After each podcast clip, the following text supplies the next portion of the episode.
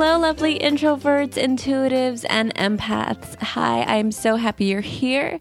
And it's Intuitive Tuesday, the radio show helping intuitives, introverts, and empaths manifest the conscious and abundant life that they desire. All right, today is a special New Year's Eve ritual planning podcast. So I actually am making this podcast on a Saturday, which is on New Year's Eve. If you're listening and tuning in live, um, I wanted to have it fresh in your brain on New Year's Eve so you can prepare and just go for it. So I'm excited to share with you what I'm going to be creating. And so I've been tinkering with what I'm going to be doing and how I'm going to be setting it up. And so I am now finalized and it's up and I'm ready and I'm ready to, and excited to share with you exactly what I'm going to be doing. So, I'm going to start by letting you know exactly the items that I'm going to bring. So, you can, of course, add to this list, subtract from this list, make it a list that's yours. But here are some items that I recommend to have around you when you're planning for 2017 on New Year's Eve and as you're creating this sacred, amazing ritual for yourself at home.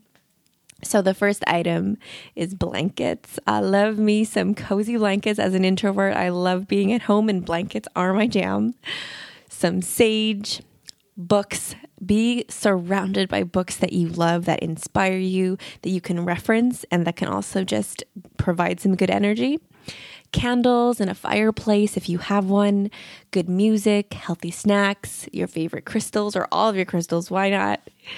Your journal and a pen, angel cards, and things that feel good. So these can be letters. I actually have in my space that I'm preparing a letter for my husband from Christmas that like felt really good and full of love. So I just want that in my space. You can have keepsakes or altar items as well.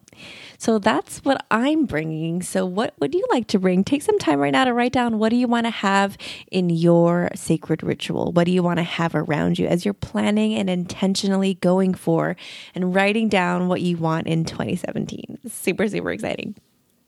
Okay, so the first step. So, actually, before I go into it, I'm going to let you know what I'm doing. So, what I'm going to be doing is outlining for you the steps, and there are five steps that I'm going to be sharing with you to create your New Year's Eve ritual. The first step is to sage and like burn some sage and smudge and set the space. So, really this just means get a piece of sage and light it and wave it all around.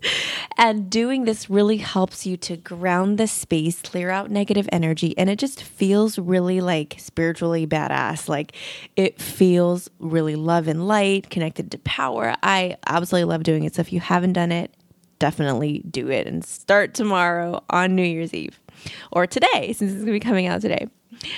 And so the okay, so after you sage and set the space and surround yourself with the good items, the next thing I want you to do is meditate.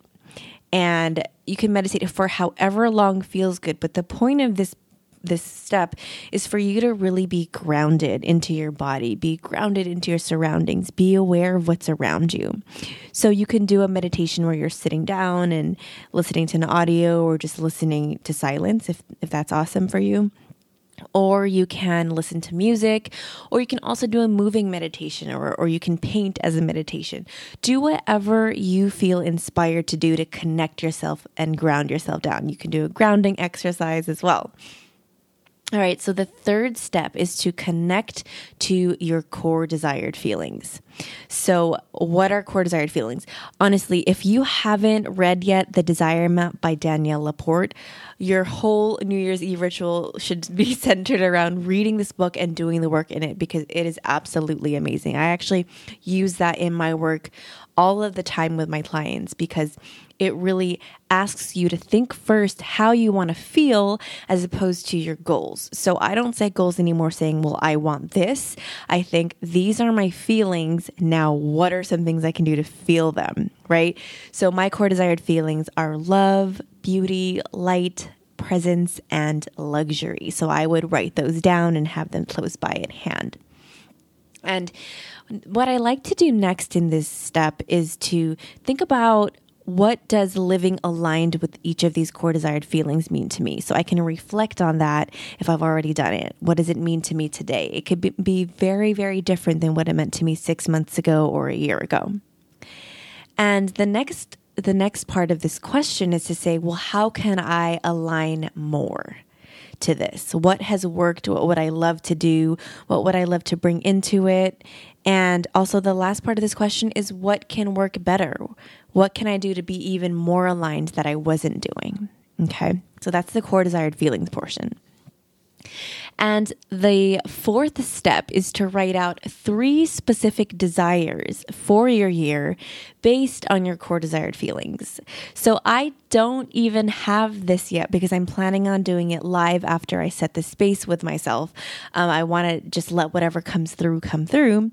But I do have some categories already. So I definitely recommend that you have specific or you have general categories that you know you're going to want to frame some desires in. So, for example, my categories are body and femininity. That's one category. The second is love and relationships. So, my marriage. And the third is my business. So, those are my three categories. And I'm going to get even more specific in the next step when I'm going to be writing out, you know, or actually not the next step, but on the actual day when I'm doing the ritual, so I can be more specific about what I want to see in those things and what how I can measure it. And the very last step is for each desire, for each desire, create a plan consisting of habits, scheduling, and action. So by habits, I mean, so I'm just going to I think this would be better explained by an example. And so, one of my things with body and femininity is I want to really start getting more in tune with the universe, with myself, with a life flow on a daily basis. And one of those core habits that would help me do that is meditating. So, meditating is going to be one of the habits that I want to create for that desire. So, a habit is something that you do and you don't really think about it, and it's just there. It's something that you want to cultivate for the year. So, you can have a habit for just one or all of your three desires. The next is taking action, writing down actions that you want to take for each desire.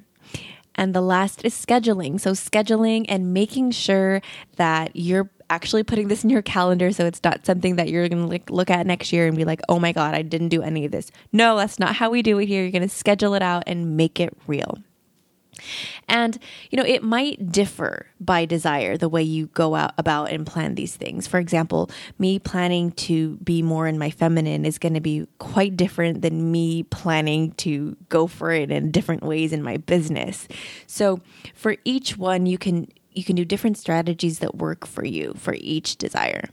And in a Facebook Live video that I did on this same topic, I'm actually, um, I was inspired to do this podcast because of that live. I go more into detail about business and how to do a business strategy. So if you're interested, definitely check that out. Um, I'll link to it in the blog post so you can check out the Facebook Live video. Um, but, you know, for each, depending on how you do things, maybe you have a favorite book that you want to follow for each for each specific desire, go for it and do what works for you. All right. So that is all I have for you today. Oh my God. I am so excited and happy to have you as part of my community. And I just want to thank you from the bottom of my heart for listening to my podcast and being part of my tribe because you are the ones who I'm speaking to. You're the ones who I really send love and light to all the time. And you're why I'm doing what I do. You're a big big, big part of my why. So thank you for inspiring me every single day with your stories and your heart. And I will see you in the new year in 2017. And again, if you want to check out more detailed information, you actually want to see my space that I've set up, definitely check out the video that I posted with a lot of the same information and a little bit more as well. And with that, I will see you next Tuesday in 2017. And I hope that this has served you, and I'll see you then. Bye.